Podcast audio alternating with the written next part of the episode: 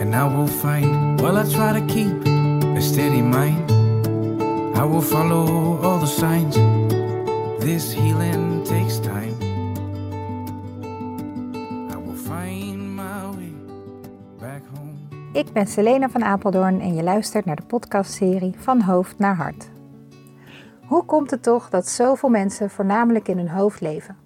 En dat het zo lastig kan zijn om echt op je gevoel te vertrouwen? In mijn praktijk als lichaamsgericht coach begeleid ik mensen om dichter bij zichzelf te komen. Om meer te gaan leven vanuit ontspanning en vertrouwen, in plaats van steeds maar hard je best doen. Die weg, van hoofd naar hart, is niet altijd even makkelijk. En in deze serie onderzoek ik samen met vakgenoten hoe dat komt. We delen daarbij onze persoonlijke ervaringen, maar geven je ook tips en inzichten voor je dagelijks leven.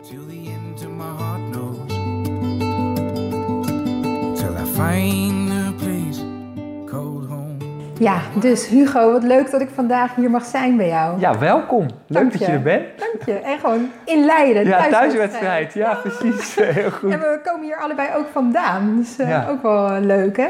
Ja, zeker. Ja, ik kom eigenlijk uit Zoeterwoude, hè. Zoeterwoude dorp. Oké. Maar ik woon nu wel al, eh, wat is het, vanaf mijn studententijd al in Leiden. Nou ja, het is toch Dus eigenlijk, ja, Leiden. flinke tijd. Ja, precies. En het is ik kan hè? spreken nu. Het is een dorp, Het- eigenlijk. eigenlijk is het, ja, precies. precies. Ja, hey, en eh, we hadden net een voorgesprekje. En ehm, daarin vertelde ik je ook dat ik deze podcast eigenlijk altijd heel spontaan begin met... Hè, zoals we beginnen gewoon te kletsen en dan zien we wel waar het naartoe gaat.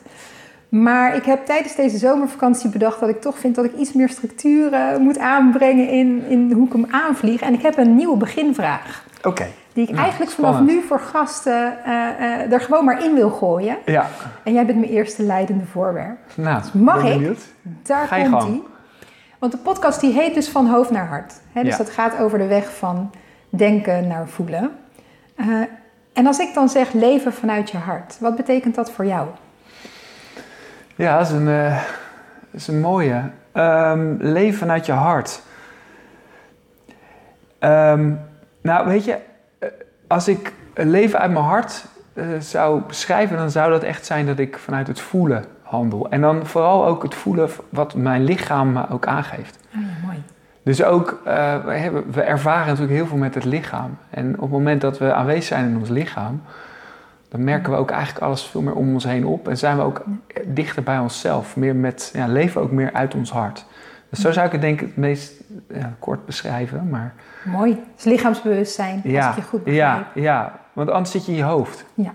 Als je niet in je lichaam zit, dan zit je in je hoofd. Ja. En dan, dan, dan ben je niet bij je hart. Dus dan word je heel rationeel vaak en afwezig, zwevend. Goh, nou, dat was de Dat podcast. was de- lieve mensen. Dit was een beetje de kern van wat we met, vandaag met jullie willen delen. Nee, ik even als lichaamsgericht coach Ja. helemaal blij te zijn natuurlijk dat je dit zegt. Want ja, ik heb dat leren kennen als de tool dus eigenlijk, hè, om meer vanuit dat hart te leven. Dus dat lichaamsbewustzijn en het voelen van wat je lijf je constant vertelt. Ja, Als middel om in dat voelen te komen. ja. Ja, dus leuk. Interessant, ja. Ja. Nou ja. En wat niet altijd Eh, per se heel fijn is, hè? Dus voelen Zeker is niet per begin. definitie eh nee, prettig. nee, zeker niet. Als ik, als ik mensen hier eh, binnenkrijg in het begin, dan wijs ik ze daar ook altijd op. Van, het is helemaal niet leuk in het begin. Verwacht ook helemaal niet dat, het, dat je nu hier lekker ontspannen zit of zo. Want wat komen mensen tegen als eerste, denk je? Wat kan je daar Nou, ik, ik- veel mensen beginnen aan mindfulness als ze problemen hebben. We zoeken hulp als het niet goed gaat met ons. Dus de meeste mensen die hier binnenkomen, komen hier niet eh, fluitend binnen van eh, oh, het, is hier, het gaat zo fantastisch met me. Uitzonderingen daar gelaten hoor, want ik heb die er ook tussen. Ehm, maar die, die, die moeten worden geconfronteerd dan op dat matje met al die vervelende sensaties waar ze last van hebben. Dus ehm, waar we normaal de neiging hebben om daarvoor weg te lopen, ons kop in het zand te steken of hè, onrustig eh, daar iets mee te doen, zodat we het niet hoeven te voelen, nodig ik ze juist dan uit om het te gaan voelen en erbij te blijven. Dus je, je, je, je grootste angsten ga je aankijken. Je, je vervelende pijntjes en alles blijf je bij. Dus wat je al zegt, dat is, niet, hè, dat is in het begin zeker niet prettig. Maar daar leer je heel veel van. En ja, dan- want waarom zou je? Hè? is dan de vraag Ja. die er gelijk in je opzet. van, Precies, oh, waarom zou je waarom zou je jezelf dat aandoen? Ja, waarom zou ik nou, dat Hugo, doen? waarom? Dat is een goede vraag. Heb je hem? Ja hoor, ongeveer drie kwartier. Ja. Nee, kijk, ehm, ehm, mij is altijd geleerd, hè, eh, ehm, wat we doen hè, in onze fabrications of the mind. We fabriceren als het ware eigen, onze eigen eh, belevingen, onze eigen sensaties. Of we geven een waardeoordeel daaraan, daar komt het eigenlijk op neer. En dat kan prettig of onprettig zijn. Of neutraal. Neutraal betekent eigenlijk dat het nog, nog niet bepaald is of het positief of negatief wordt. Dus op het moment dat we zitten en we ervaren uh, vervelende sensaties. En we gaan er dan naartoe, we, geven, we, gaan het observeren, we gaan het zien. Uh, dan gaan we ook zien hoe we er eigenlijk zelf mee omgaan. En hoe we een oordeel daarover hebben. Kan je daar een concreet voorbeeld van geven? Wat het wat levendiger maakt voor mensen? Nou, um, uh, ja, er zijn natuurlijk, eigenlijk gaat om alles, maar uh, angst is een mooi voorbeeld. Angst is, is, is natuurlijk de meest krachtige emotie die we hebben. Alles draait eigenlijk om angst. Mm. En op het moment dat wij ergens een angst voor hebben, uh, dat kan niet zijn wat in de toekomst, waar je bang voor bent dat in de toekomst gaat gebeuren. En je zit op dat matje en je voelt die angst opkomen. En ik vraag, ga naar die angst toe, observeer het. Op een, eigenlijk op een volledige manier. Dus 360 kan je er zeg maar in gaan staan en kijken. En je probeert er niet over te oordelen. Dat is heel moeilijk, want je oordeelt standaard. Maar niks met dat oordeel vooral te doen. Dus je laat het oordeel daar zijn en je brengt jezelf elke keer weer terug naar je ademhaling. En met je ademhaling, nou, dat is wat specifieker hoe we het hier doen. Maar uh, je bent dan bezig om weer jezelf elke keer terug te halen. Maar je kijkt wel steeds nog naar die angst. Nou, dat is natuurlijk helemaal niet fijn, hè, waar we net ook over hadden, daar wil je van weg. Maar toch wil ik dat je er dan bij blijft. En wat je daar dan van leert is om te zien waar die angst eigenlijk op, uit uh, is opgebouwd. Hè, want er zitten vaak ook sensaties bij en emoties natuurlijk. Nou, angst is een emotie. Maar ook heel veel gedachten die je daar omheen hebt van die het weer erger maken. En dan weer lichamelijke sensaties die dat weer geeft. Een soort visuele cirkel. Als je erbij blijft en je ziet dat en je geeft dat ruimte, dan ga je dat doorzien. Dan ga je ook zien waar dat allemaal uit opgebouwd is. Al die lagen, als het ware. En um, dat gaat je op een gegeven moment inzicht geven, maar ook heel veel ruimte. Want als je ziet wat het is en je laat het er zijn, en je ziet de gevolgen daar ook van, en die laat je ook weer gaan, dan zwakt het af op een gegeven moment. Maar dan moet je eerst er doorheen. Ja, en dus- dan zwakt het af en dat, dat ruikt. Ik weet dat je hem zo niet bedoelt, maar dat ruikt bijna. Dan, kom je er, dan ben je er dan wel weer vanaf. Maar, nee, het komt weer terug. Ja, daarom. Het is een never ending. Hè? En ik weet niet of deze ook is hoe jij het uh, ziet, maar voor mij was het een van de belangrijkste kwartjes door meditatie. Ik ben niet mijn emoties en exactly. ik ben niet mijn gedachten. Ja, precies. Hè? Dus dat er ruimte ontstaat. Ja tussen mij en die emoties die je dan ja, hebt. Ja, je vult het precies aan. Dat, dat, is het ook. Kijk, in eerste instantie merk je als je dat doet, hè, dat je mm. zo zit en je hebt heel veel angst, dat het afneemt. Omdat alles altijd in beweging is. Dus ook die angst. Mm -hmm. Dus die angst kan sterker worden, maar hij zal ook weer minder sterk worden.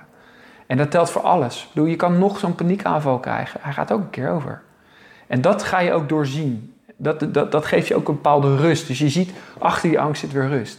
Ja, dus de waarom zou je, om daar even bij terug te komen, hè? Wat, is, wat is het korte antwoord op de waarom zou je? Waarom je, je dat rust, dan vrijheid, dat zijn zo wat algemene termen die in mij dan opkomen. Hè? Maar, oh, waarom, je, waarom je ernaar zou blijven kijken en waarom je Waarom dan... jezelf door dat proces van... Hè, uh, ja, omdat je, eh, je gaat het doorkrijgen. Je gaat zien hoe je, de fabrication of the mind, hoe je het ja. eigenlijk, de angst ook bij jezelf in stand houdt. Hoe je hem sterker maakt, hoe je hem laat leven als het ware. Hmm. En hoe je eigenlijk zelf bent geprogrammeerd. Dus dat probeer ik het meestal ook uit te leggen. We zijn eigenlijk een soort van computers. En door onze ervaringen van jongs af aan, hoe we geboren worden, wat de normen en waarden om ons heen zijn, de ervaringen die je gewoon opdoet, uh, wat de samenleving van je verwacht, uh, trauma's die je meemaakt, uh, noem maar op, genetisch, biologisch ook. Daarmee vormen we ons wereldbeeld, onze matrix, dat is waar we in zitten. En zelfbeeld. Zelfbeeld is er ook een onderdeel ja. van, ja zeker. En, en, daar zitten we gewoon vast in een soort ja, matrix, mm -hmm. een soort bal. En uh, we doen eigenlijk allemaal dingen automatisch. We hebben onze heuristieken, heet het ook wel, gewoon bepaalde automatische reflexen om op bepaalde dingen te reageren. Dat is ook logisch, want we moeten zoveel beslissingen en dingen op een moment doen, dat we dat ook niet allemaal zo bewust kunnen doen. Maar met mindfulness halen we onszelf terug en worden we weer bewust van die momenten. En gaan we onszelf als het ware herprogrammeren. waar we op vastlopen. Ja, want je zei net zo mooi van mensen komen vaak bij mindfulness, dus ook bij jou, op het moment dat het even niet zo lekker gaat. Dat ze Ja. last hebben ergens van. Ja. Of dat er... Is dat ook hoe jij ooit bent begonnen met Zeker. persoonlijke... Ja? Ja, zeker. Ja. Vertel. Nou, dat is een heel verhaal, maar ehm, eigenlijk eh, begon het al op eh, jonge leeftijd. Hele jonge leeftijd, eh, eh, dat ik ehm, ja, toch altijd wel drukker was en eh, aanwezig. En toch altijd Mm. wel, niet zeggen dat ik nou is eh, vervelend, ja, een moeilijk kind, lastig kind. Vroeger werd het als een druk kind gezien. Eh, nu Dus je had veel energie in je lijf. Ja, nu heet dat ADHD. Oké. Die constatering is ook later wel, dat tempeltje heb ik later ook wel gekregen, ADHD. Maar pas veel later, pas een paar Ja. jaar geleden. Ehm, maar daardoor liep ik altijd wel tegen heel veel dingen aan. En had ik altijd ook de neiging om mezelf... eh, ja, eigenlijk was ik gewoon heel faalangstig. En dan had ik ook heel erg de neiging om mezelf te willen bewijzen. Ja. En, en te laten zien dat ik het wel goed kon, maar eigenlijk ook nog wel weer beter dan een ander. Ja. Gewoon om zo onzeker was en zo vaak eigenlijk het gevoel had dat ik er niet bij hoorde. Ehm, en, en dat is zeker de basisschoolperiode best wel, eh, is dat best wel zwaar geweest. Mm. eh, met volle vallen opstaan. Maar eh, uiteindelijk is dat wel goed gekomen. Middelbare school ehm, is, is eigenlijk ook redelijk verlopen. Wel angsten ook wel gehad in die periode in mijn leven. Dat ik daarmee geconfronteerd werd. Ehm, maar op zich, weet je, iedereen maakt wel mee. Ik kan nog niet zeggen eh, traumatische jeugd gehad of zo, maar wel pittig. En toen ik eenmaal eh, ging studeren, toen eh, eh, fysiotherapie heb ik gedaan. Tijdens mijn tweede jaar, toen werkte ik ook nog in een internaat. Want ik had daarvoor ook nog sociaal-pedagogisch werk gedaan. Dus ik werkte in een internaat met kinderen met een verstandelijke beperking. En dat was, ik was zelf nog hartstikke jong en werkte op een groep met eh 13 tot 18 jaar. Ik was geloof ik zelf 21 of zo. Mm. Eh, dat was gewoon te zwaar. Combinatie werk en, en propenduizen halen en vriendinnetje en elke dag trainen. Toen belandde ik uiteindelijk in een burn-out. Op Behoorlijk heftig. Ik denk dat ik twee, drie, ja, 22 was. Wel, Oh zoiets. Dus jonge leeftijd. Er was toen de tijd ook helemaal niet zo zoals nu dat je het veel hoorde. Dat was echt niet zo bekend. Eh, hartkloppingen, paniekaanvallen, heel heftig. En eh, ik ging naar de arts en die had zoiets van, nou, je hyperventileer, ga maar op je bed liggen. En dat was het. Nou, dat heeft een paar maanden geduurd. Mm. Dus ik op mijn bed lag. Dus dat was best wel heftig. Ja. Eh, op eigen krachten toch weer terugkomen. Wel een studie afgerond met heel veel moeite. Vallen en opstaan. En eh, ja, toen moest ik ook gaan werken. Eh, wel gewerkt fysio, maar merkte ook weer dat het vallen en opstaan was. Het was toch ah, gewoon te zwaar. Was, prikkels kwamen nog steeds te hard binnen. En ja, ik trok het gewoon niet. Een paar keer een burn-out nog gehad in mijn leven. Daarna ook weer. Dus wel terugvallen gehad. En ehm, toen ben ik uiteindelijk wel een moment in aanraking gekomen met mindfulness. Gewoon op de standaard achtweekse cursus. Mhm. Wat veel mensen wel kennen. En dat heeft me absoluut geholpen. Was ook absoluut wel eh, heel... eh, het gaf, ik had wel het gevoel van, hey, dit is heel krachtig. Het is een krachtig instrument om dichter bij mezelf weer te komen. En ik voelde me ook echt momenten veel beter. Ehm, nou ja, vervolgens toch wel weer terugval gehad in mijn leven. Omdat het nadeel van zo'n cursus is, je doet het een tijd. Dat herken je vast wel. Mm. Dan gaat het goed en dan verwatert het. Ja. En dan val je toch weer in je oude patronen terug. Ja, want dat is hè, de vraag die dan bij mij gelijk rijst als je, eh, als je zegt van, oké, een burn-out. Tegenwoordig heeft bijna iedereen een keer een burn-out Ja, gehad. Hè? Het is wel heel hip. Het is heel hip, eh, minder fijn, wel Ja. hip. Eh, maar zeker als het een terugkerend patroon is, en Ja. ook die herken ik hè, bij mezelf en ook bij veel bij de mensen die ik werk, dan zit er vaak wat onder. Hè? Dus dan zit daaronder ligt dat, een patroon, een programmering. En als je niet bij de wortel aanpakt, zeg Ja. maar, hè, dan komt het dus steeds terug. En zonder, zonder dat we daar heel verder diep in hoeven in te gaan. Hè? Dus deel vooral wat je Mhm. wil delen. Maar kan je daar iets over, heb jij inmiddels zicht op wat jouw onderliggende eh, patroon dan is? Ja. Of gedachten over jezelf? Of hè, wat, wat zorgt Ja. er dan voor dat je daar toch weer in terecht komt? Nou, misschien om, om het verhaal ook af te maken, Mm. hoe, hoe, ik daar terecht ben gekomen. Want het is zeker, zeker waar, daar wil ik ook graag antwoord op geven. Maar ehm, ik ben uiteindelijk in aanraking gekomen met een oud klasgenoot. Mm. toen het voor de zoveelste keer en dat ik echt zat van nu moet het roer echt om. Ik had ook voor mezelf wel een soort klik gemaakt. Hmm. Dit is de zoveelste keer en we gaan niet meer door op de manier zoals we het doen. We gaan ook het roer om. En als dat betekent dat ik desnoods mezelf moet laten opnemen een jaar, dan doe ik dat wel. Dus ik had echt wel voor mezelf, ik was er klaar mee. En het was daarvoor veel pap en nat houden. Ja. Dus overleven. En ik realiseerde me gewoon dat die fase voorbij was. Ehm, want anders zou, ja, weet je, hoe, wil- zo wilde ik gewoon niet meer leven. Heel simpel. Niet dat ik dacht aan zelfdoding of zo, maar wel in de vorm van: dit is gewoon Maar het is klaar. nu klaar. Ja, het is Ja. gewoon, dat- dat, is wel een belangrijk moment. Is dat zie ik ook- Die hoor ja, heel vaak. ja, dat wou ik Ja. net zeggen. Als ik Ja. mensen hier binnenkrijg, ehm ik probeer ze ook nooit te overtuigen meer, maar gewoon, ze moeten wel ergens in zichzelf zeggen: Oké, ik ga ervoor. En nu is het klaar. En soms moet je daarvoor eerst een paar keer op je bek zijn gegaan. Sommige mensen kunnen dat niet en komen later en zijn er wel klaar voor. Dus ehm, Ja, heel herkenbaar. ja, dus, Mhm. dus, dus dat is één moment geweest. Het is natuurlijk niet eh, eh, het enige moment, maar het was wel een moment van: Oké, nu gaan we de boel omgooien. Mhm. Uh, en toen kreeg ik ook de kans, omdat ik een oud-klasgenoot ontmoette, die, ehm, eh, waarvan ik had gezien dat hij ook monnik was geweest en dat hij met mindfulness bezig was als osteopaat. En ik had zoiets, ik, ik, ik heb iemand nodig om me weer die mindfulness op te laten krikken. En daar wil ik meer mee. En ik zag dat bij hem, dus ik kwam met hem in contact. Nou, hij vertelde ook zijn verhaal, dat hij ook heel diep had gezeten. En door de mindfulness en voeding uiteindelijk in staat was om van zware eh, medicijnen af te komen en eh, gewoon gelukkig te zijn. En Mm. echt van zijn klachten echt af te komen. Mm. Waar je toch vaak bij heel veel therapievormen hoort, van ja, je leert ermee omgaan. Ja. En ja, dat hoort er eenmaal bij je en, en, eh, en daar heb ik best wel moeite mee. Nog steeds, dat ik denk van, het wordt te veel gezet, je moet er maar mee leren leven. Sommige dingen is dat ook wel zo, je moet ook wel accepteren, maar dat, zeker toen ook, voelde dat meer als een soort van, dat je leven dan nooit compleet kan zijn. Dat er altijd een, een handicap zit, Ja, zeg maar. Eh, en dat, op even, zeker die gedrevenheid, dat, dat is niet iets wat bij mij paste. Het moest gewoon goed, perfectionisme, Mhm. daar ook in. Ja. Maar uiteindelijk ben ik bij hem heel fanatiek gaan trainen. En eh, dat hield echt wel in eh 2,5 uur per dag. Elke dag. Eh, en uiteindelijk ben ik daar ook les gaan geven. Daar is het eigenlijk ook begonnen. Ik ben na een jaar ook naar Thailand gegaan voor de eerste retraite. Vipassana. Ben ik ook gelijk monnik geworden. Dus een behoorlijke heftige ervaring. En op dat Gelijk moment na was... de Vipassana. Of de, Hm? Gelijk na de Vipassana. Nee, ik ben eh, tijdens de... eh, vi- Ik was monnik tijdens de Vipassana, zeg maar. Dus niet zo lang. Nee, Dat is een beetje een uitzondering voor de, voor de, voor de westerling, zeg maar. Maar eh, ik heb wel ervaren hoe het is om als monnik te leven. En eh een vipassana retraite is al heftig, zeker daar zo in Thailand. Dat kan je denk ik zelf wel beamen. Eh, maar dan ook nog de eerste keer. En dan ook nog monnik, kan ik je vertellen, dat was een behoorlijke opgave.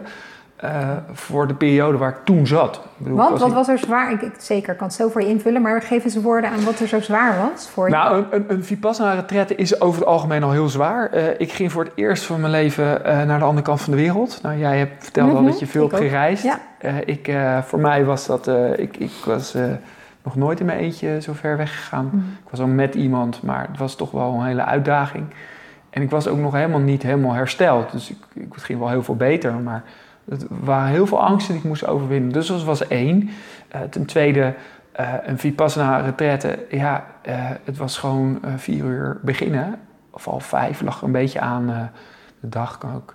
En dan, dan was je pas om half tien avonds klaar. Dus s ochtends heel vroeg beginnen. En je was alleen maar aan het mediteren.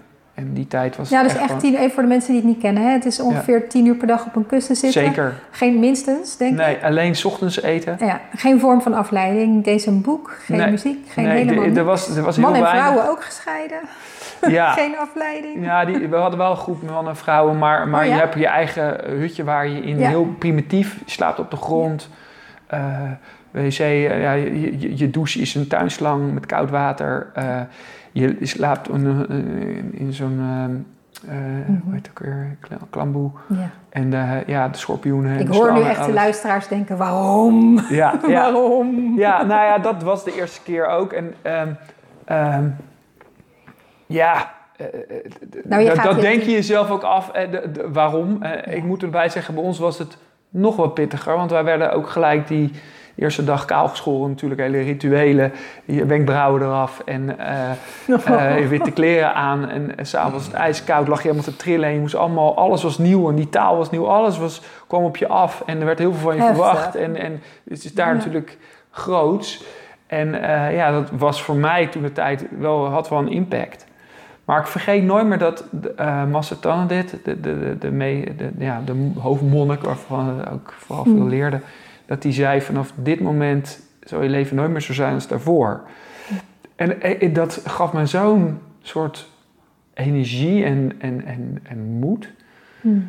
Dat, uh, dat is me altijd bijgebleven. En dat is ook zo. Hmm. Het is echt vanaf dat moment is mijn leven echt veranderd. Ik, en hoe dan? Nou, die, tijdens die retraite, um, dan treden ze heel veel. Nou, als je ook nog monnik bent, dan, dan heb je dus ook die kledingdracht aan. En dat maakt het onder andere zo lastig. Want dat, ja, het is even moeilijk om dat nu voor te doen. Hmm. Maar je klemt het als het ware vast.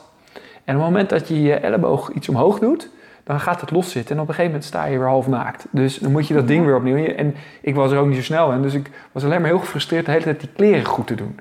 Dat was voor mij echt, met mijn ADHD, die, dat, dat toen een tijd zeker nog, nog sterker aanwezig was dan nu, was dat wel een uitdaging. En die moest het ook elke keer weer anders doen. En dan s ochtends moest je nog weer vroeger je bed uit om dat goed te krijgen. En nou goed, een leuk verhaal over te vertellen. Maar dat maakt het nog zwaarder. En je hebt iets van 250 regeltjes of zo. Ik weet niet meer hoeveel het er precies zijn. Maar als hmm. monnik waar je aan houdt. Dus als je wat wilt drinken, dan ga je zitten. Uh, uh, staan plassen bijvoorbeeld, dat is er niet bij. Je gaat zitten. Uh, nou, zo zijn er allemaal regeltjes. En dat, die zijn er allemaal om bedoeld om je nog mindfuller in het moment aanwezig te laten zijn. Nou heb ik ze echt niet allemaal aangehouden hoor. 250 leer je ja, even uit je hoofd. Nee, ook niet. Ik weet niet of het er precies 205, maar er waren heel veel. En maar ik werd ook elke keer werd, werd ik op gewezen. Ja, maar het heeft me wel... De eerste dagen ga je door een soort van bijna hel heen. Ja alles gaat pijn doen en je, die muggen en mhm. alles om je heen. Maar op een gegeven moment word je steeds kalmer, rustiger en begin je die mindfulness energie zo sterk op te bouwen dat je zo aanwezig wordt in het nu dat je even naar de zon kijkt en alleen maar tevredenheid ervaart. Dat je weet, het is oké, ik hoef niks meer. Ja, dat is... ja, wat is dat wat het je gebracht heeft? wat... Nou, kijk, eh, eh, uiteindelijk na zo'n retret, ga je er weer uit en dan kom je weer in het leven om je heen mm. en alle verleidingen. En het was de eerste retraite pas. Um, dan is de verleiding om uh, los te gaan in Thailand. Even overdreven gezegd, maar uh, massages en lekker eten en zo. Is, de verleidingen zijn er weer. De cravings, waar het ook allemaal om draait natuurlijk. Um, je raakt het niet allemaal kwijt, wat je hebt geleerd. Maar je houdt niet alles vast. En um, dus ik ben ook daarna veel vaker teruggegaan. En uh, ik ben blijven trainen. En daar zit me nou net ook dat verschil. Um, het was pas het begin. Ja. Waar veel mensen eindigen op dat moment, was het eigenlijk is dat pas het begin. Je komt met shit binnen, ook hier. Dat wijs ik mensen ook altijd op. Dat is ook waar ik de hele praktijk op gebouwd heb nu. Je komt binnen met shit, ik help je. Je doet het zelf. Probeer ik zo min mogelijk hier uh, mezelf als een soort van ja, goeroe neer te zetten. En ik weet het helemaal niet, want ik ben ook nog aan het leren. Maar kan je skills leren, tools, om jezelf, om eigenlijk jezelf door te gaan krijgen. En, uh, en als het dan beter met je gaat, dan gaan we beginnen. Want dan begint het eigenlijk. En dat zie je ook, dat mensen die hier binnenkomen dat ook wel zo ervaren. Dat en wat begint er dan? Nou, kijk, in eerste instantie heb je dat je een probleem hebt als je een burn-out hebt, is het heel erg fysiek ook. Dus gewoon heel je hersenen zijn eigenlijk gewoon over, uh, ja, ziek. Die hebben gewoon rust nodig. Dat is ook allemaal mhm. wetenschappelijk allemaal onderbouwd. Je kan, je kan hier niet zoveel mindfulness als je echt goed burn-out hebt. Dus de burn-out is niet alleen maar om te herstellen. In het begin kan je niet zoveel. Het is vooral recidieven voorkomen. Dat is het allerbelangrijkste waarvoor het heel goed dient. Ehm, en uiteindelijk wel om ook weer meer rust te ervaren als je weer daartoe in staat bent. En dan versnelt dat wel het proces natuurlijk. Um, nou ben ik een beetje kwijt wat ik wilde zeggen. Nou, je zei mindfulness was het begin. Hè? En, en je zegt, en eigenlijk als het dan weer goed met je gaat... en na zo'n burn-out of een hele zware periode, dan begint het pas. En ik vraag me even af of je dan bedoelt... want nou ga ik me voor je invullen... maar bedoel je dan begint eigenlijk echt het zelfonderzoek, hè? Ja. Dus naar die patronen daaronder, waar we het net even over hadden... Ja, ja nou, wa- wat er gebeurt, het leven is een golfbeweging. Je hebt mooie momenten, je hebt minder mooie momenten. En alles is zoals, zoals alles, zoals de Dhamma dat ook, ook, ook laat zien, is altijd in beweging. Dus op het moment dat, dat het goed gaat weer met je, hè, dan krijg je weer vaak die piek. En dan denk je, kan de wereld weer aan, het gebeurt me nooit meer. Dat hebben we allemaal wel ervaren. Mm. Zeker met mensen met recidiverende klachten. Ehm, maar dat bedoel ik ook, dan begint het pas. Je gaat je gewoon weer voorbereiden op de volgende crisis. En dat klinkt heel negatief, maar dat is het helemaal niet. Je gaat gewoon leren met je dukkha, het lijden, wat er gewoon overal is. Daar ga je beter mee leren omgaan. Dus je, dat is één, je wordt krachtiger als persoon. Je kan meer aan, je, je kan meer handelen. Dat, dat is ook het proces waar je doorgaat. We leven in een wereld die overspannen is. Dat, dat hoor je iedereen altijd zeggen. En dat is natuurlijk ook zo. En als je niet bewust bent, dan word je vanzelf wel weer overspannen in die wereld. Iedereen heeft stressklachten. En het is gewoon ongezond hoe we leven. Dus het is belangrijk om jezelf, als het ware, in balans te houden. Daarvoor train je, dat is één reden om al te blijven trainen. Tweede reden is ook, die ontevredenheid die we in ons hebben, die is niet zomaar weg. Dat is, dat is waarvoor we ook trainen. We, we trainen om uiteindelijk een pad te wandelen naar verlichting. Nou zeg ik niet dat verlichting het doel op zich is, maar het is wel de richting. Dus tijdens die, dat pad, het achtvallige pad dat we ook daarvoor gebruiken, eh, word je gewoon steeds gelukkiger en steeds weerbaarder. Dus het levert je gewoon heel veel op. En eh, hoe ver iemand daarin wil gaan, moet hij natuurlijk altijd zelf bepalen. Maar ik merk wel, ook aan mezelf, maar ook aan mensen omheen, dat ze eigenlijk steeds meer interessant gaan vinden en steeds meer gedreven. En het gevolg daarvan is vaak dat je, je jezelf zoveel meer doorkrijgt, dat je ook meer gaat nadenken. We hadden net een voorbespreking ook mooie gesprekken over Mhm. dat je goed bewust bent, ook over keuzes en hoe je naar dingen kijkt. En daar ook voor open staat, ook te luisteren naar andere inzichten en zo. Dat wordt sterker. Want je compassie voor jezelf en anderen wordt sterker. Je, je rust in je hoofd, maar ook het inzicht wordt groter. En ook het- de mogelijkheid om gewoon bij dingen stil te staan. Om niet te snel een mening te hebben. En ook soms niet, hoe, soms hoef je niet een mening te hebben. Soms kan je beide kanten begrijpen. Zonder daar vol in te hoeven hakken. Ik was vroeger heel oordeelloos. ja, ik was vroeger heel fel, ook politieke standpunten. En ik heb nog steeds een mening, heel sterk. Maar ik, ik ben wel wat minder vurig daarin. ik, ik, ik, ik begrijp ook als iemand dat daar niet mee eens is. Ik snap misschien wel vanuit mijn visie waarom die zo denkt. En ben het er nog steeds niet mee eens. En denk dat hij misschien iets over het hoofd ziet. Maar ik accepteer wel dat niet iedereen hetzelfde hoeft te denken. Mhm. En eh, dat is wel veel sterker geworden. En, en dat is nog steeds ook een valkuil. Want ik zie nog steeds dat ik ook mijn vooroordelen heb. Ehm, en dat ik ook nog mijn kwetsbaarheden heb. En die zullen er ook altijd blijven. Eh, waarschijnlijk. Of niet. Dat weet ik ook niet natuurlijk. Weet misschien raak ik ooit wel verlicht. Wie weet. Ehm, maar daar ben ik dan ook weer niet mee bezig. We zien wel waar het schip strandt. En ehm, tot nu toe merk ik alleen dat ik steeds meer tevredenheid ervaar. En eh, dan, wat ik net ook zei, je gaat op een gegeven moment ook andere keuzes maken. En wat is, daar ben ik toch benieuwd naar, hè? wat is nou voor jou het grootste obstakel in jezelf, zeg maar, wat je hebt moeten overwinnen om tot die meer tevredenheid te komen? Want je zei net zo mooi van, ik krijg er ook meer zelfinzicht van. Eh, mindfulness helpt je ook om een bepaalde spier te trainen, hè? Mhm. van compassie, van gewaarzijn, minder snel te oordelen, minder snel in automatismes te schieten, zeg ik dat Ja, ja, goed? ja, zeker. Eh, dus ik ben toch even nieuwsgierig naar de persoon Hugo en de persoonlijkheid en het stukje Ja. ego Hugo, zeg maar. Oh, dus ja. wat, wat, omdat ik denk dat dat voor mensen ook zo fijn en herkenbaar is. Als je daar wat over wil delen, van wat kom je nou steeds in jezelf tegen? Ja. Eh, Nou, ik, eh, wat, ik, wat ik sterk heb, ook als persoonlijkheid, ik ben wel een vechter.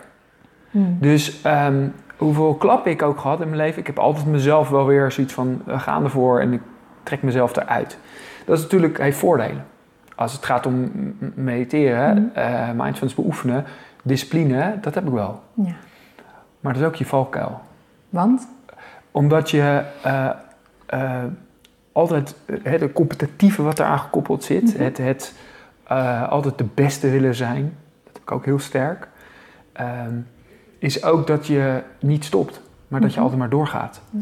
En dat je deze dingen heel moeilijk loslaat. Mhm. En eh, dat je jezelf dus letterlijk gewoon kapot werkt. hè, burn-out Dat wordt vaak gedreven door iets daaronder. Onder- ja, de onzekerheid, het faalangstige. Het, het, en dat herken ik bij zoveel mensen, er niet bij kunnen horen. Hè, Mhm. niet goed genoeg zijn. Dus ik ben niet goed genoeg eigenlijk, Ja. dat geloof ik. Ik moet dat ook kunnen. Mhm. Want eh, alsof iedereen hetzelfde is, dat beeld. Weet je wel? Van, eh, en op een gegeven moment ga je dan ook, en dat komt er ook uit voor, willen excelleren. Dus beter Mhm. zijn dan de ander ook, want dan ben je veilig, Mhm. zeg maar. Ja, dat soort inzichten zijn er wel steeds meer gekomen. Mhm. Eh, en, en kan ik ook steeds meer loslaten. En ik voel ze nog steeds opkomen, maar dan kan ik het ook weer laten varen.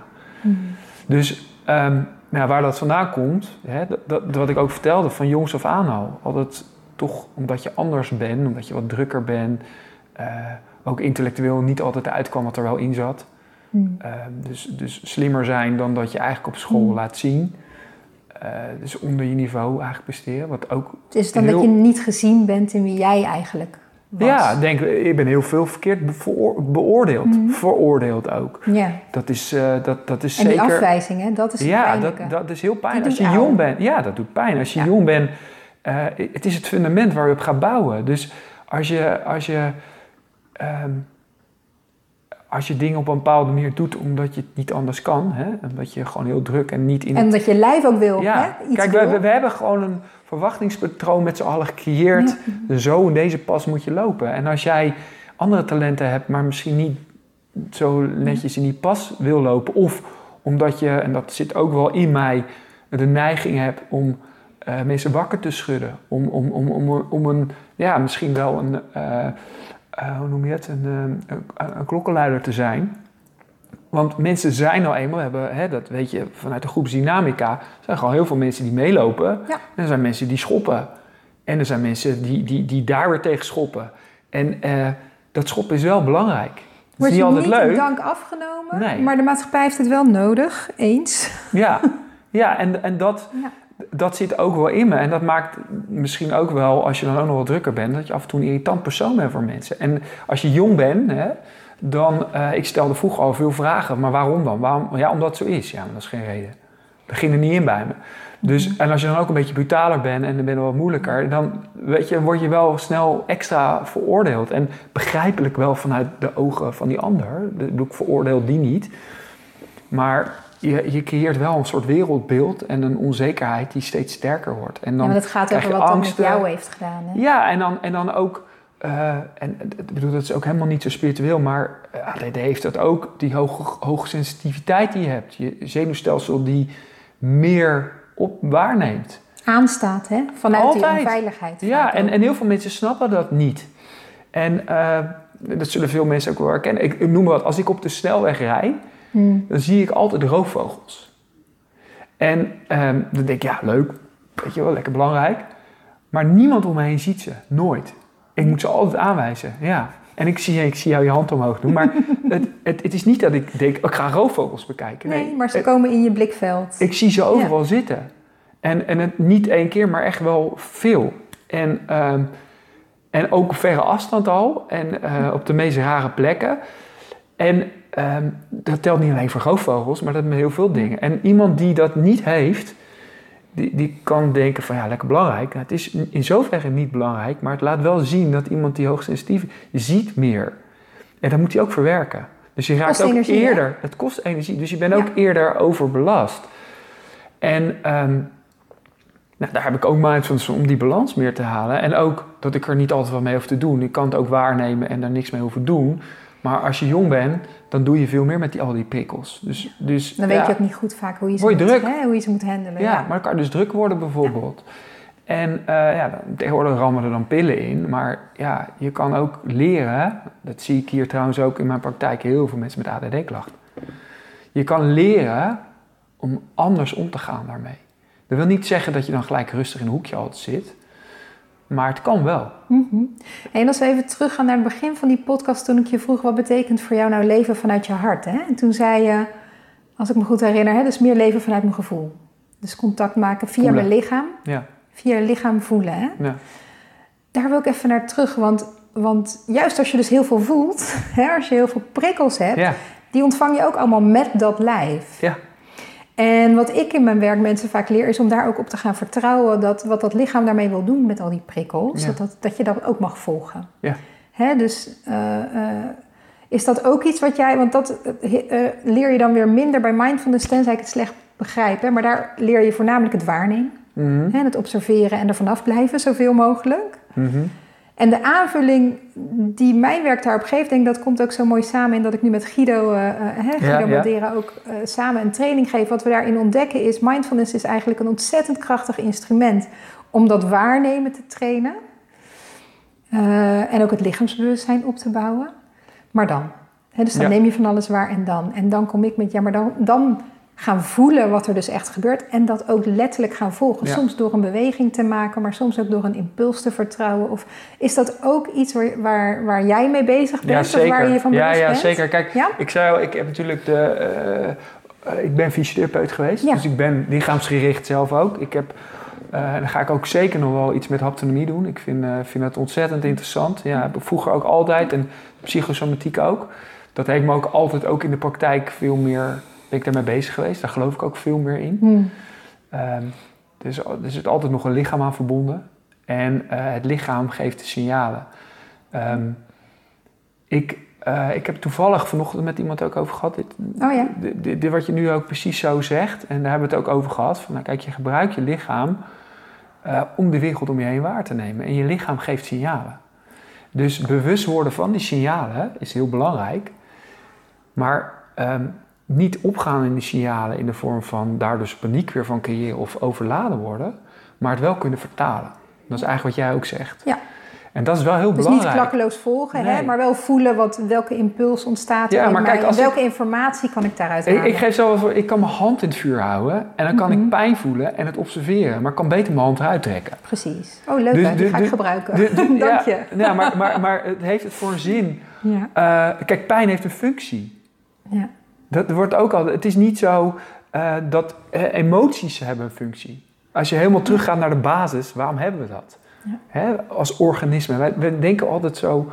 Hè, ik probeer altijd terug te gaan naar de natuur, naar de basis. Wat zijn we nou eigenlijk? We zijn dieren. Duidelijk. Ja, dat vinden veel mensen zo raar als je dat zegt, maar we zijn gewoon kaart dieren. Ik zie ook niet het verschil daarin. Ja. En eh, we hebben biologische driften, heel duidelijk. Onze hersenen zijn, zeg maar, zoals wij het vaak in de wetenschap zien, in drie delen opgebouwd. Hè? En echt het reptiele brein, en het emotionele brein en het rationele brein. En die werken dan met elkaar samen, heel complex. En wij, ja, weet je, ik, ik ehm, ja, hoe moet ik dat mooi uitleggen? Ik, ja, zo zie ik het lichaam ook. Mm. En die signalen die je krijgt van dat lichaam, die zijn daar met een functie. Om te overleven, in de, in, in, niet in de samenleving, maar in, in, je, in je omgeving. Daarvoor hebben ze gehad. En die zijn er niet om jou te pleasen, dat heel veel mensen denken. Jij bent niet je emotie, wat we ook wel vaak zeggen. Je bent niet je gedachte. Het is daar om jou informatie te geven. En soms is dat ook gewoon helemaal fake informatie, zeg maar fake nieuws. Maar om jou bepaalde informatie te geven om te kunnen overleven. En of jij nou heel gelukkig bent of niet, is in eerste instantie voor het, voor het organisme niet het belang. Het is om te overleven en voor te planten. En dat is bij, eigenlijk altijd de insteek die ik vaak gebruik. En dat is dan ook weer waar die mindfulness komt kijken. Je bent niet je emotie, je gedachten. Eh, onder andere. Dat komt en gaat, daar heb je geen invloed op. Dus je kan het niet zijn. Nee. Maar wat er wel interessant aan is... Want dan zeggen mensen, maar wat ben ik dan? Waarvoor leef ik dan? Ah, wat heeft dan... Fijn wat- dat je het vraagt. ja, wa- wa- wa- d- maar dat is iets wat je dus leert. Ja, dat is. En, en, maar wij, hebben, wij denken zo vanuit het ego. Dus dit is vaak stof wat de meeste mensen. En er zullen misschien nu al mensen afgehaakt zijn, waar heeft Maar die luisteren al niet meer, dus Nee. klets lekker verder. Precies, dit, dit is het, het level van als je veel traint. En dat is wat ik Ja. net ook in het begin even terug wil halen. Het begint met herstel. En dan Ja. ga je doortrainen. En dan komen dit Ja. soort dingen. Dat je gaat zien, wat is dat ego? Wat ben ik? Mhm. Daar ga je over nadenken en ook ervaren. En dan zie je dat ook al die emoties en al die sensaties een andere betekenis gaan krijgen. Ze zijn functioneel, dus je kan ze gebruiken. Net zoals je signalen krijgt dat iets te veel wordt. Je, je, wordt je bent bewust van je lichaam en die zegt iets. En daar kan je iets mee doen. Dat kan hele belangrijke informatie zijn. Maar je leert op een gegeven moment te selecteren naar waar je naar moet luisteren en wat niet. Dus je weet, En dat is meer omdat je meer weer bij je oer, bij je hart komt. Wat de basis is van, van jouw echte zijn. Wat informatie is die jij nodig hebt om gewoon oké te zijn. En ik zeg expres niet gelukkig, want gelukkig is een gelukzalig moment. Het is een, iets wat Ja, wat is geluk? Hè? Dat is weer een hele andere discussie. Precies. Ik, wat, wat, waar het eigenlijk om gaat, en dat is ook wat mensen vaak kunnen ervaren. Het moment dat je bijvoorbeeld op vakantie bent, je ogen dicht doet, de zon in je schijnt, je hoort het water lopen van de zee bijvoorbeeld. Of, en het is helemaal fijn. En op dat moment denk je eigenlijk nergens aan, maar je bent oké met hoe het is. Tevreden. Ja. En dat gevoel, dat is waar we naar streven. Grappig, want wat jij nu beschrijft, dat tevredenheid. zou ik geluk noemen. Zeg maar, dat is voor mij niet het staan te dansen op een feestje, snap je? Dus dat Ja. is precies die basistoon van, ah, Ja. Hè? Ik noem het Eh. expres zo, omdat bij tevredenheid je nergens naartoe streeft. En bij Nee, geluk kan, je het, kan het ook zijn dat je, Ja. als het weggaat, dat je het weer terug wil halen. Want het blijft niet. Het is een euforischer gevoel. Maar het is een definitiekwestie. Daarom. Eh, eh, het idee is natuurlijk gewoon over dat je een, een, een staat van zijn creëert waarin je continu naar terug kan. Want er zal lijden zijn. Er zal, eh, je zal echt niet in een leven zomaar komen waar geen lijden meer is. Er zullen altijd dingen gebeuren. En is het dan ook zo voor jou, dat dus ik even die staat van zijn waar je altijd naartoe terug kan, hè? Waarmee je dus ook terug kan naar jezelf als je in vervelende negatieve patronen van, Zeker. van jezelf terechtkomt. Hè? Dus in dat lijden. Dus in die zin Ja. kan je ook het lijden er wel weer mee verminderen. Want je vertelde net over angst. Hè? En dat dat bij jou in ieder geval een, een, een, rol speelt in je leven. Mhm. En faalangstig ook. Hoort daar ook een soort kritische innerlijke stem bij? Ja, juist. Ja. Ja. Enorm. Dus, dus en als je daar eventjes op inzoomen, omdat ik heel veel daarmee werk. Mhm. eh, met mensen die, kijk, die gedachte van ik ben niet goed genoeg. Of ik voeg eigenlijk weinig toe, doe er niet zoveel toe, weinig betekenis, waarde. Hè, altijd van die negatieve ego-gedachten Ja, die, ja, die ja. we zo nog wel eens kunnen oplopen in onze jeugd. Eh, zoek altijd naar, naar manieren om, om daar wat los van te komen. Zeg Mhm. maar, hè? En hoor ik jou nou zeggen dat mindfulness daar bijvoorbeeld dus een hele goede voor is. Omdat je loskomt van die gedachten en die overtuigingen. Dus zolang Ja. je dat ook echt gelooft dat jij die stem bent Ja. die dat zegt. Nee, ik Dan hoef, zit ik je er niks helemaal aan te vullen. Je hebt het al Ik begrepen. te checken of ik je, of ik je Ja, ja. Hè? Dan Nee, zit je er dus helemaal- helemaal in. Ja. Maar dan ontstaat er dus ruimte tussen jou en die criticus. Hè? Dus daar is dan, dat is al een eerste... ja, en je ziet, je ziet dat het een gedachte is. En dat jij je niet hoeft te identificeren met die gedachte. Nee, precies. en dat, dat stukje inzicht krijg je dus op een gegeven moment. Dat dat Ja. heel duidelijk wordt. En dan zal er dus altijd nog, nou, altijd, ik weet niet of dat altijd zo is, maar er zal nog heel vaak die criticus zou voorbij komen. Ja. En die zal terugkomen. Maar je ziet, hé, hey, je herkent hem.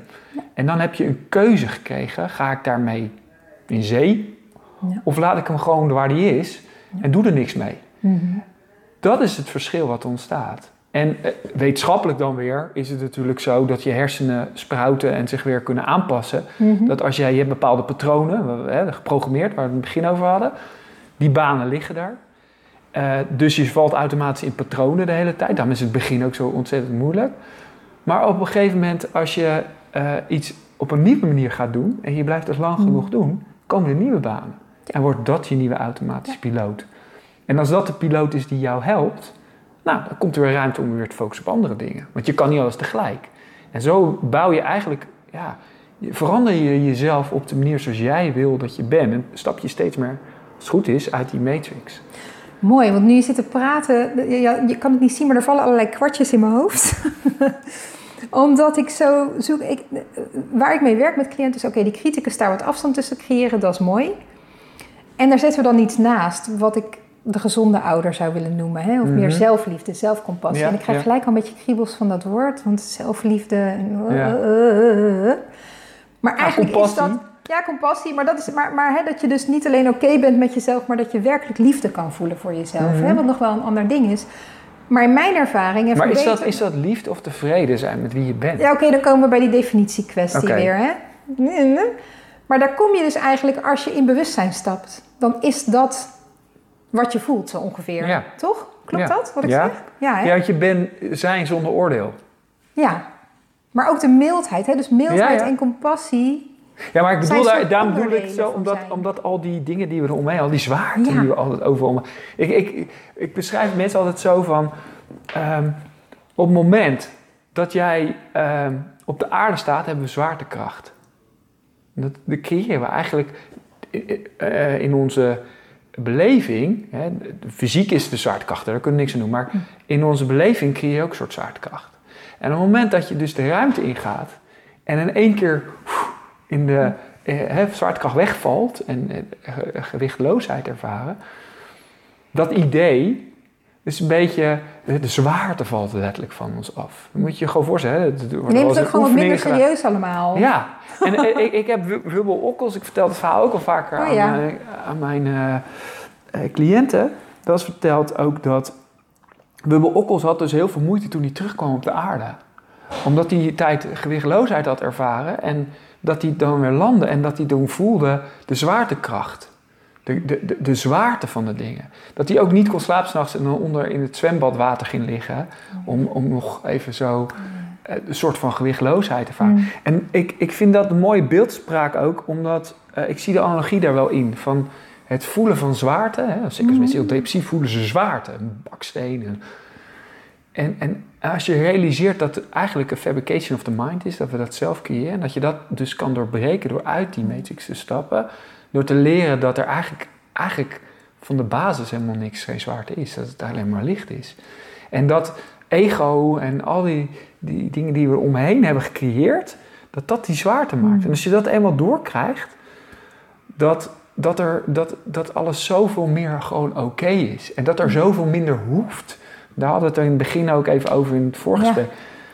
Zoveel mensen om me heen die klaar zijn met de wereld waar ze nu leven. Succesvolle banen hebben. Goede, goed salaris. eh, dikke, dikke spullen Veel allemaal streven. hebben. hè? Heel veel hebben bereikt. En altijd dachten, als ik dit eenmaal heb, dan wordt het wel goed. En die nu allemaal zoiets hebben. Ik kan nog vier stappen maken, maar ik doe liever tien stappen terug. Ik ga liever in een eco-dorp wonen. En, Mm. en, en, en dan maar met veel minder geld. Maar dat ik 's ochtends wakker word en dat ik niet meer zo druk hoef te maken. En dat ik kan, aanwezig kan zijn. Mm. Bewust aanwezig kan zijn. En ik zie, bedoel, er zijn altijd evoluties en revoluties gaande Mm. overal. Maar het valt me op, ik zie het heel veel om me heen. Het, meer dan ooit. Ik ervaar het zelf. En misschien daardoor zie je het ook Waar ligt het aan, denk je? Dat het juist nu... Nou, ik denk dat, dat, dat, we, dat je dat gewoon om je heen ziet. We hebben het zo goed, eigenlijk. Met, en dan heb ik het materialistisch.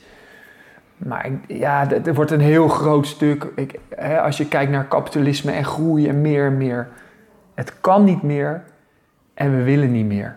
En toch worden we vastgehouden omdat er hè, door macht, machtsstructuren Mm. en, en niet kunnen onthechten van dingen. Niet los kunnen laten. Dus eh, mensen die aan de top bepalen, hè, zijn ook bang. Mm. Want wat gebeurt als we het loslaten? Wat heb je nodig om los te kunnen laten? Vertrouwen. Ja, hè? Ja. Vertrouwen en, en, en, en heel veel lef. Hm. En, en dus het, mindfulness is ook een vorm van eigenlijk wel. ehm, het lijkt zwak en lafjes en, en, en, en zacht. Als je op dat matje, als je mensen ziet zitten van de buitenkant. Maar er komt wel heel veel moed bij kijken en, en, ehm, en doorzettingsvermogen en de right effort Hm. ehm, om daar te komen. Het is niet zo makkelijk. Iedereen kan het. Iedereen kan het. Dat, daar ben ik wel van overtuigd. Maar het is niet voor iedereen zomaar weggelegd om even te gaan zitten en het zomaar te doen. Dus ehm, ja, en dan mindfulness, maar hoe dan ook, voor, om te kunnen onthechten, ja, daar heb je wel inzicht bij nodig. En mindfulness is daar wel een heel belangrijke tool bij. Inzicht en vertrouwen. En Ja. vertrouwen waarin? Ehm, nou, vertrouwen in dat je weet dat altijd alles weer verandert. Omdat het leven nou eenmaal altijd in beweging is.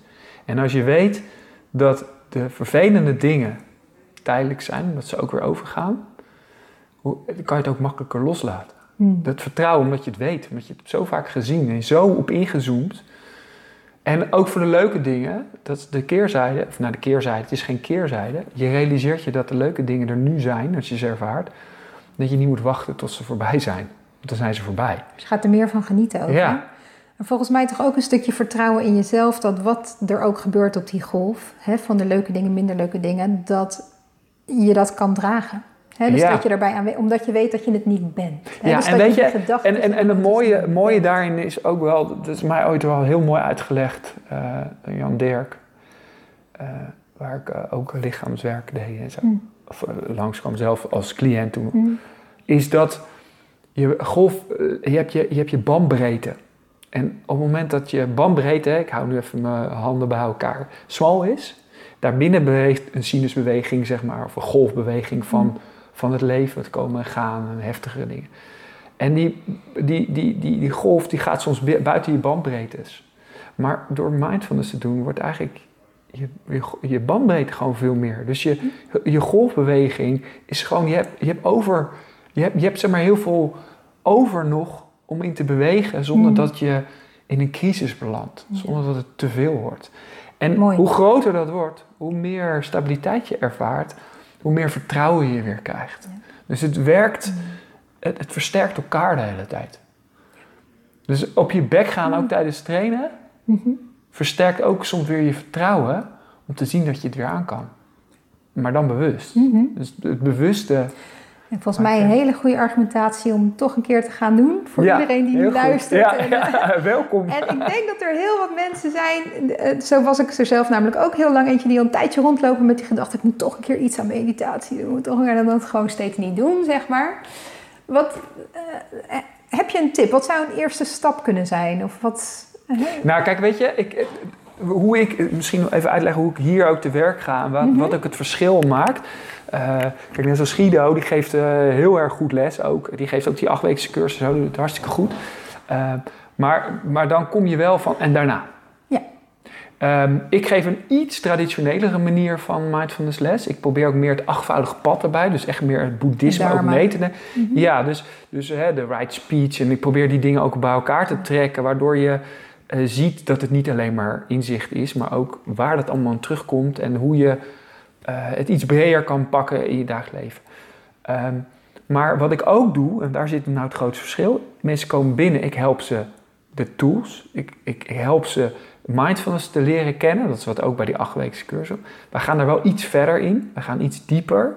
Ik leer natuurlijk ook, ik, heb ook, ik sta ook in contact met de monnik in Thailand die mij ook nog steeds eh, helpen, ondersteunen. Mm. eh, eh, maar daar leer ik het ook van, dus het is wat traditioneler ook. Ehm, en dat, daarmee help ik mensen eerst op gang. Dat doe ik soms met gewoon één op één sessies, eh, maar wat ook kan in de groep.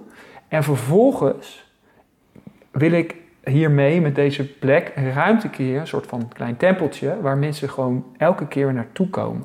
Waar ze gewoon vaste momenten hebben. Dat ze bijvoorbeeld op de maandagavond of de woensdagavond of vrijdagochtend of zondagochtend hierheen komen. Al is het maar één uur in de week. Maar contact houden met de mindfulness. Het beste is om thuis ook te blijven oefenen. Maar het helpt om een plek te hebben naartoe te gaan.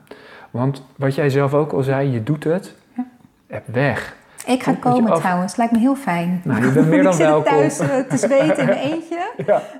dat is ook gezellig. Ja, is veel beter. Vertel eens wat over deze plek. Even kort, hè? waar kunnen mensen dat vinden? Eh, Ja, we zitten op de middelste gracht, 36 in Leiden, de Vrijplaats. Een hele gaaf plek. Heel gaaf. Ehm, ja, dit is, dit is eigenlijk een, eh, een, een ruimte eh, die eh, acht jaar geleden is door allemaal groepen. Je had vroeger de, de weggeefwinkel en zo hier ook in Leiden zitten. Ja. Die zit hier ook weer in dit Ja. pand.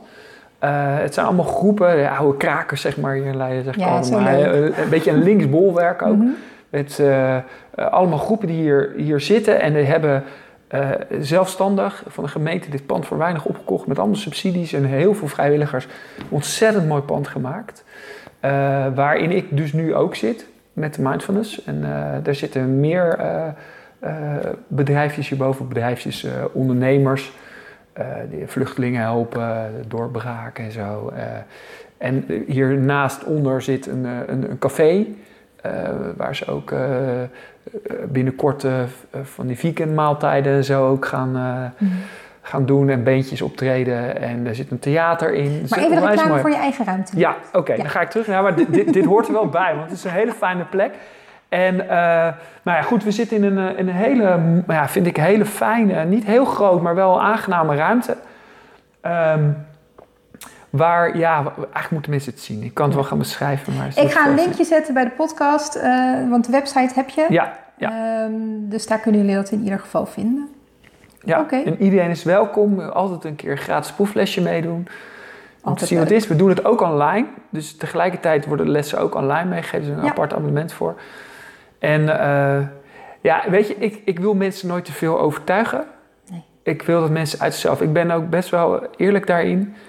Uh, ik, ik, ik, wil gewoon dat mensen uit zichzelf gedreven voelen om ook te het trainen en door te kunnen zetten. En, uh, voelen dat ze er zelf echt iets aan hebben en dat de interne motivatie sterk is. Probeer ook nooit de dingen extern te leggen, maar altijd intern. Je doet het zelf en je moet het ook zelf doen. Dus bij iedereen bij wie iets in zichzelf nu gewoon resoneert, ik zou zeggen, kom een proeflesje proberen. Ja, en je hoeft je niet slecht te voelen, hè? Ik bedoel, nee, nee, nee, nee, je hoeft er niet helemaal doorheen te nee, zitten. iedereen is welkom. Helemaal goed. Ja, ja en, en um, nu we het toch even over reclame hebben. Ik wil zeggen voor iedereen die herkent dat hij last heeft van zo'n sterke innerlijke criticus. Ik geef op 2 oktober weer een nieuwe workshop Lief zijn voor jezelf. Oh, heel goed. En dat doe ik uh, bij Liv in de Leidse Hout. En dat gaat ook helemaal over hoe kan je nou gewoon jezelf en je eigen gevoelens en je eigen behoeftes wat serieuzer nemen. In plaats van maar op die automatische piloot de hele tijd alles voor iedereen om je heen goed te proberen te doen. Ja, heel dus dat goed. Is heel interessant. daarover ook, ook een aanrader. Ja, toch? ja, zeker. Oké, het reclameuurtje is over. we kunnen ook doorgaan. ja, echt, nou, er komt wel heel veel aan, ja. Maar dat lezen mensen vervolgens maar in, de, in mijn blog of op de website. Uh, allemaal leuke dingen. Ja. Uh, en de, eigenlijk is de podcast nu afgelopen. Dus ik denk dat we gewoon een volgend gesprek een keer moeten gaan doen. Want je bent ook nog DJ. Ook nog, ja. Jeetje, daar gaan we Ja, wat er van over is. Ja, wat er van over is, inderdaad. Maar de samen... Hè, en producer, hè? Vooral en producer, ja, ja. Maar hè, dus waar muziek en bewustzijn ook samen kunnen komen. En dans en beweging. Ik denk, uh, uh, we doen gewoon een keer repeat. Ja. Gaan we het een andere keer over ja. En Hugo, hartstikke bedankt Ja, graag gedaan. Jij ook heel erg bedankt. Superleuk. Ja was heel leuk, eh, fijn. Ja. Fijn persoon ben je ook, heel fijn uh, om met jou zo het gesprek aan te gaan. Dank je, helemaal insgelijks. We gaan elkaar blijven zien. Zeker. We're all going home. Listen to the beat of your heart when you don't know where to go.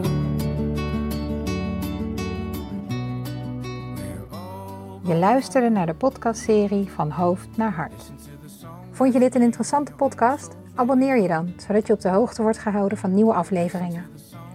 Wil je meer weten over mij en hoe ik mensen begeleid om meer te leven vanuit contact met hun gevoel? Neem dan even een kijkje op www.selenavanapeldorn.nl. Bedankt voor het luisteren en graag tot een volgende keer.